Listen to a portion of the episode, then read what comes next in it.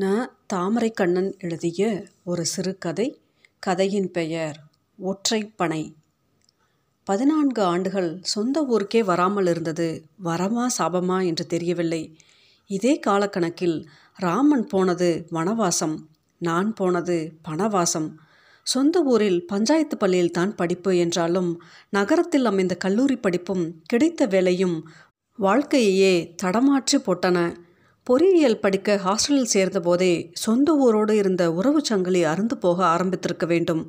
அதன் பின் நகரத்தில் கிடைத்த வேலை சென்னை வாசம் கூட பணிபுரிந்த யமுனாவை கட்டிக்கொண்டது அவளும் சென்னை பெண்ணாகவே அமைய மாமியார் வீடு ஒத்தாசையாக இருக்க கிட்டத்தட்ட சொந்த ஊர் மறந்து போனது. அப்பா இறந்த பிறகு அம்மாவும் அக்கா வீட்டோடு செட்டிலாக எனக்கு ஆஸ்திரேலியாவில் டாலர் கணக்கில் வேலை கிடைக்க யமுனாவோடும் ஒன்னே ஒன்று கண்ணே கண்ணு என்று நான் பெற்றெடுத்த பெண்குட்டியோடும் சிட்னியில் செட்டில் என்றாகிவிட்டது. பனிச்சுமையாலும் வளர்ப்பை பற்றிய பயத்தாலும் இன்னொன்று பெற்றுக்கொள்ளக்கூட தோன்றாமல் போய்விட்டது. அப்பா இறந்தபோது ஊர் வந்தது. இடையில் நான்கு முறை தாய்நாடு வந்தபோது அம்மாவை சென்னைக்கே வர சொல்லி பார்த்துவிட்டு போகும்படி ஆயிற்று. ஒவ்வொரு முறையும் அம்மா ஊருக்கு வந்து பார்த்துப்போ என்று தான் சொல்வாள். பின்பு மகனுக்கு ஆயிரம் வேலை இருக்கும். என்று அவளே அவளை தேற்றிக்கொண்டு சென்னைக்கு வந்து விடுவாள் இங்கே மாமியார் வீடும் அம்மாவை நன்கு கவனித்து கொள்ள எந்தவித ஈகோவும் இல்லாமல் வந்து போயிருக்கிறாள். சம்மந்தியோடு எப்போதும் வீராப்பாய் முறைத்து கொண்டிருக்கும் எத்தனையோ மாப்பிள்ளைகளின் பெற்றோர்களைப் போல அம்மாவும் இருந்திருந்தால் ஒருவேளை அவளை பார்க்கவாவது ஊருக்கு வந்து போயிருப்பேனோ என்னவோ. எப்படியோ கங்காறுகளின் வாசனையில் சொந்த ஊர் வெள்ளாடுகளை மறந்தாகிவிட்டது. ஆனால் கொஞ்ச வருடங்களாகவே சொந்த ஊருக்கு செல்ல வேண்டும் என்ற ஆசை நாளுக்கு நாள் வளர்ந்து கொண்டே இருந்தது. சம்பாதித்து குவித்த டாலரும் சொகுசு வாழ்க்கையும் அந்நிய மண்ணில் ஏதோ ஒரு வெள்ளைக்காரனின் கம்பெனிக்கு செய்த வேலையையே செய்து கொடுத்து அவனை பில்லியனராகவும் அதற்கு உபகாரமாக நான்கு குறு மில்லியனராகவும் மாறிக்கொண்டே இருக்கும் செக்கு மாட்டு பிழைப்பும் போர் அடித்தது. சீக்கிரமாய் சொந்த நாடு திரும்ப வேண்டும் என்ற எண்ணம் அலையடித்து கொண்டே இருந்தது. செக்கு மாட்டு பிழைப்பும் போர் அடித்தது. ஆனால் சொந்த கிராமத்தில் இருக்க முடியுமா என்று தெரியவில்லை. சென்னையில் ஜாகை அமைத்து கொண்டு சொந்த ஊரில் சொந்தமாய் இருக்கும் நிலத்தோடு இன்னும் கொஞ்சம் நிலம் வாங்கி கொண்டு பள்ளியோ கல்லூரியோ ஆரம்பிக்கலாம் என்கிறாள் மனைவி. எனது எண்ணத்தை நான் வெளியே இன்னும் சொல்லவே இல்லை.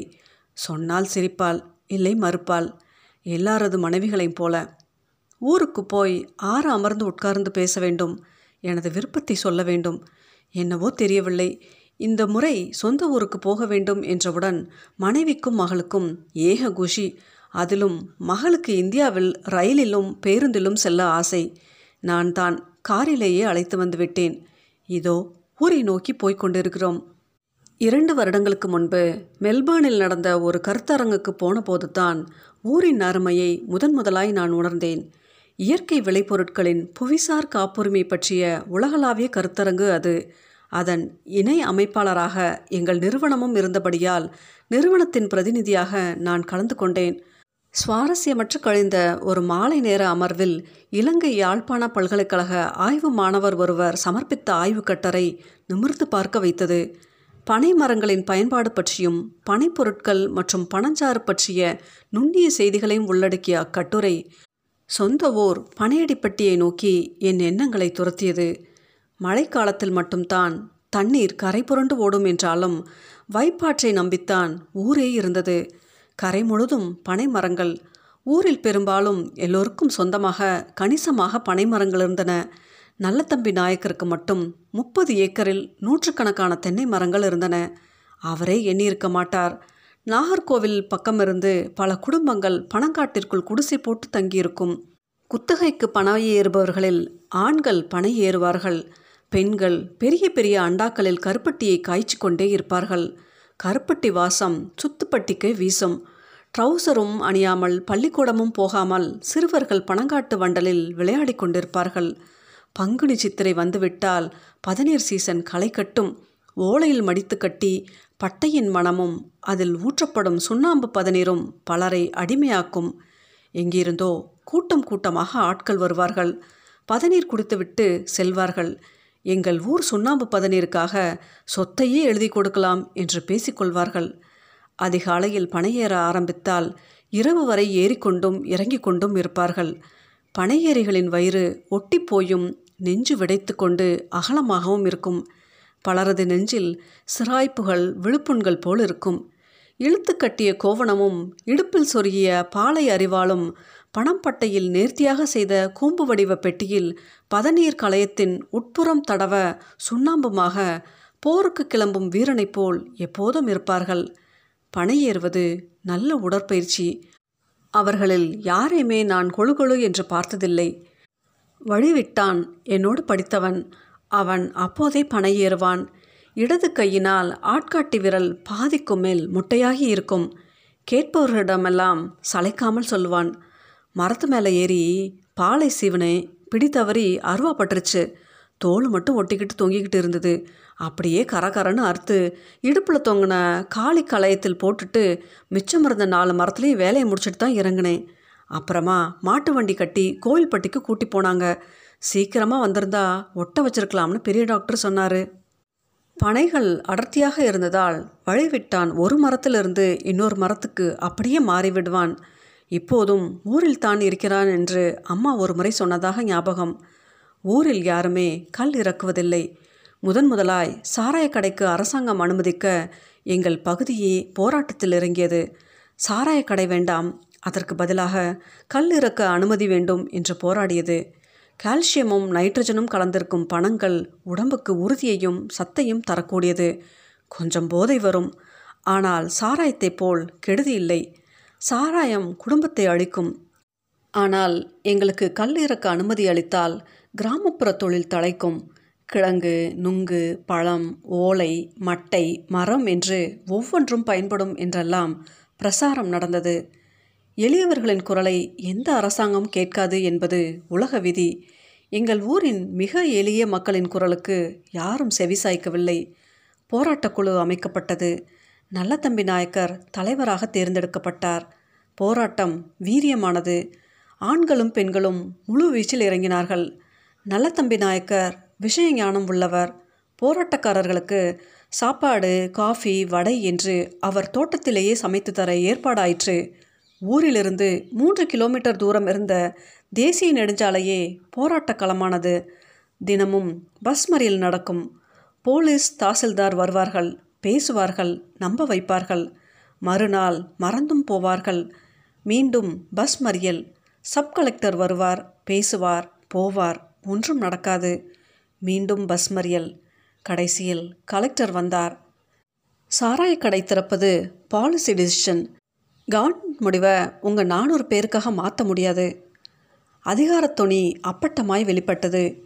ஊர்க்காரர்கள் சார்பாக நல்லதம்பி நாயக்கர் தான் பேசினார். போராட்டம் ஆரம்பித்த நாளிலிருந்து அவர்தான் பேசுகிறார். கொஞ்ச நாட்களாக அவருக்கும் தொண்டை கட்டித்தான் போகிறது. ஐயா எங்களுக்கு சாராயம் வேண்டாம். வேண்டாம்னா குடிக்காதீங்க.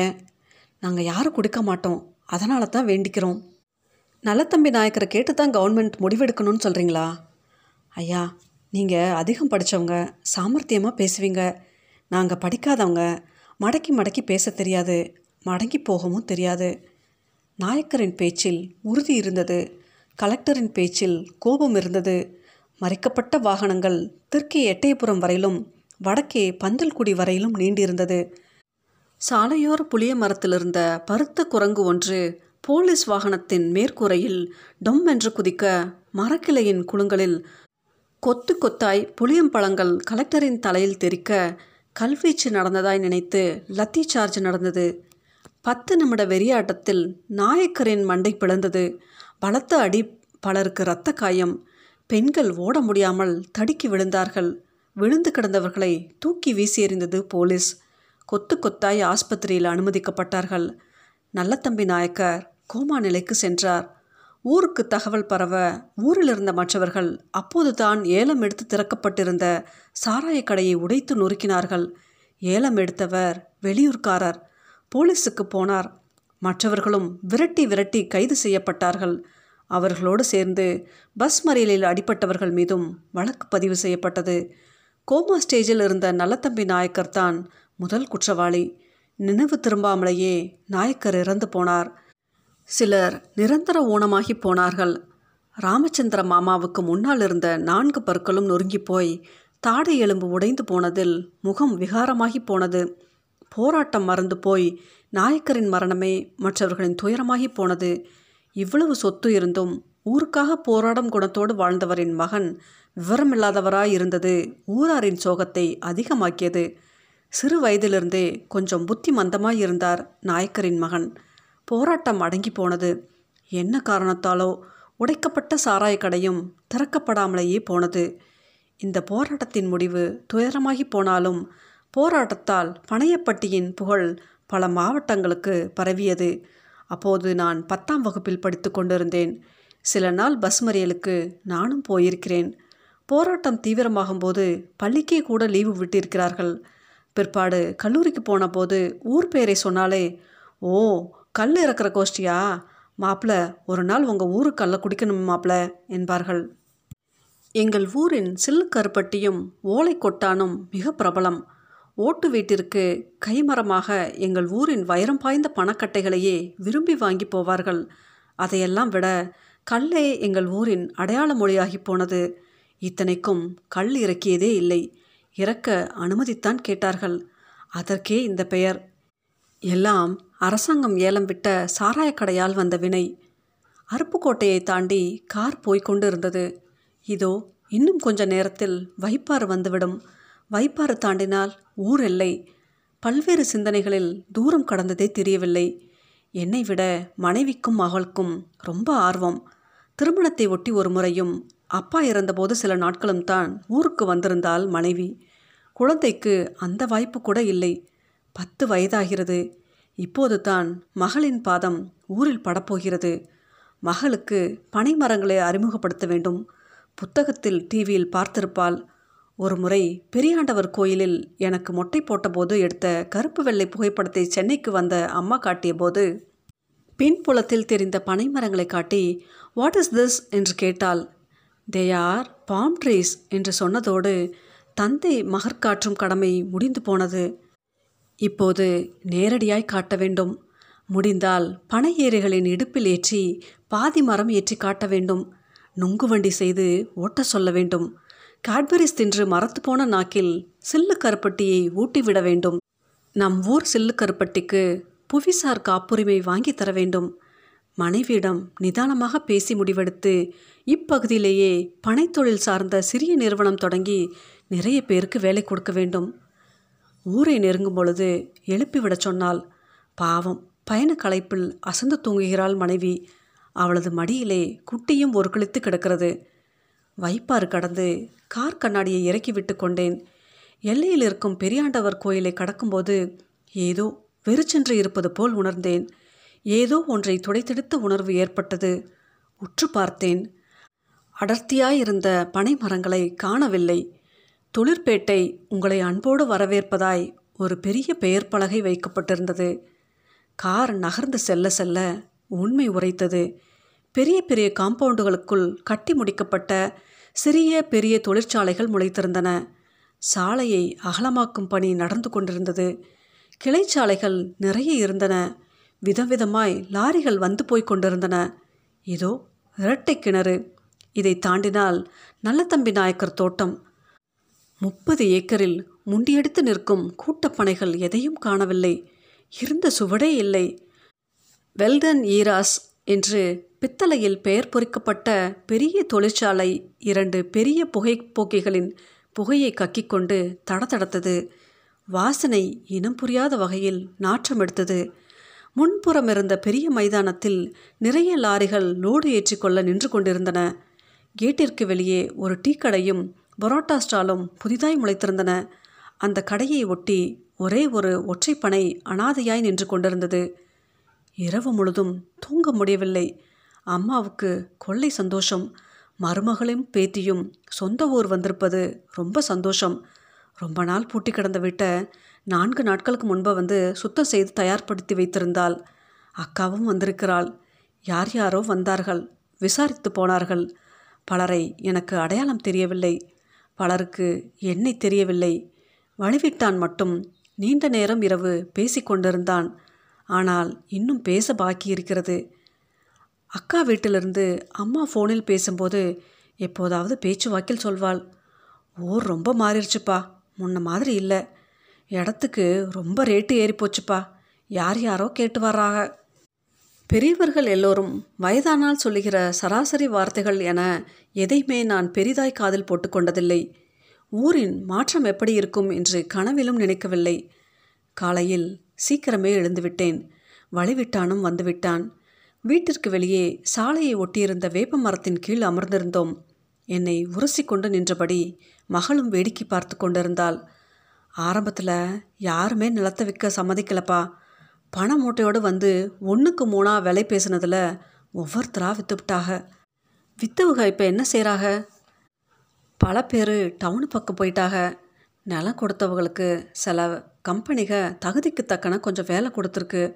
அதில் செய்கிறவங்க செய்கிறாக நல்ல தம்பி நாயக்கர் இதுக்காகவா உசுர விட்டாரு? அடப்போப்பா நீ வேற. முதல்ல சின்ன சின்ன கம்பெனிக தான் வந்துச்சு. பெரிய கம்பெனிகளுக்கு மொத்தமாக நிலம் தேவைப்பட்டதால் கிடைக்கல. இந்த ஈராஸ் கம்பெனிக்காரன் தான் முதல்ல காரியத்தை சாதிச்சான். அது என்ன கம்பெனி? ஏதோ வெளிநாட்டு சரக்கை உள்ளூர்லேயே தயாரிக்கணும். பீரு பிராந்தின்னு. இப்போ இவங்க கவர்மெண்ட்டு தான் ஒயின் ஷாப் நடத்துது. அதுக்கெல்லாம் சரக்கு இங்கேருந்து தான் போகுது. அதுக்கு முப்பது ஏக்கர் நிலம் வேணும்னு அலைஞ்சாங்க. எவனோ ஒரு புரோக்கர் மூலம் நலத்தம்பி நாயக்கர் மகனை சரி கட்டி வாங்கிவிட்டாக. பல கோடி கைமாறுச்சுன்னு சொல்லுதாக. பாவம் நாயக்கர் மகனுக்கு தான் அதை என்ன கூட தெரியலையாம் இப்போ அவரும் இங்கல்ல. தாய் தாய்மாமன் ஊரோட போயிட்டதா கேள்வி. பேசி கொண்டு இருக்கும்போதே பல வாகனங்கள் கடந்து போயின. ஸ்டாஃப் பஸ் என்று நெற்றியில் பெயர் தாங்கி பணியாளர்களை அழைத்து வந்தன. ராமச்சந்திரன் மாமா மகனும் கம்பெனி யூனிஃபார்ம் அணிந்து டிப்டாப்பாய் கிளம்பி வந்தான். நெஞ்சு பகுதியில் வெல்டன் ஈராஸ் என்று எம்ப்ராய்டரி செய்யப்பட்டிருந்தது. மாமா எப்படி இருக்கீங்க? பல வருஷமாக ஊரே மறந்துட்டிங்களே. கேட்டு விட்டு சிரித்தான். நல்லா இருக்கேன் மாப்பிள்ள கம்பெனியில் வேலை செய்கிறலாக்கும் ஆமாம் மாமா. கன்ஃபார்ம் ஆயிட்டேன். பிஎஃப் கிராஜுட்டி எல்லாம் உண்டு. பிக்கப் அண்ட் ட்ராப்புக்கு பஸ் உண்டு. ஊருக்குள்ளே இருந்து கம்பெனி ஒன்றரை கிலோமீட்டர் தான். இருந்தாலும் பஸ் ஃபெசிலிட்டி இருக்குல்ல. ஏன் நடக்கணும்? என்ன சொல்லுதீங்க என்ன செய்வதென்று தெரியவில்லை. உங்கள் நேச்சர் ஆஃப் ஒர்க் என்ன மாப்பிள்ள ப்ரொடக்ஷன் மாமா. எயிட் ஹவர் டியூட்டி தான். அநேகமாக அடுத்த மாதம் குவாலிட்டி கண்ட்ரோலுக்கு மாற்றுவாகன்னு நினைக்கிறேன். தூரத்தில் பஸ் வந்தது. விடை பெற்று கிளம்பி பேருந்து நிறுத்தம் நோக்கி போனான். அவனை பார்த்து கொண்டே என் மகள் கேட்டாள் அந்த அங்கிள் என்ன வேலை பண்ணுறாங்கப்பா ப்ரொடக்ஷன் ஜாப்மா அப்படின்னா ஐ மீன் சாராய காய்ச்சிற வேலை பாப்பா பளிச்சென்று சொன்னான் வழிவிட்டான். அதற்கு மேல் என் மகளிடமும் கேள்வி இல்லை. அவனிடமும் பதிலில்லை. கூட்டப்பனை தேடி வந்தவன் ஒற்றைப்பனையாய் உணர்ந்தேன்.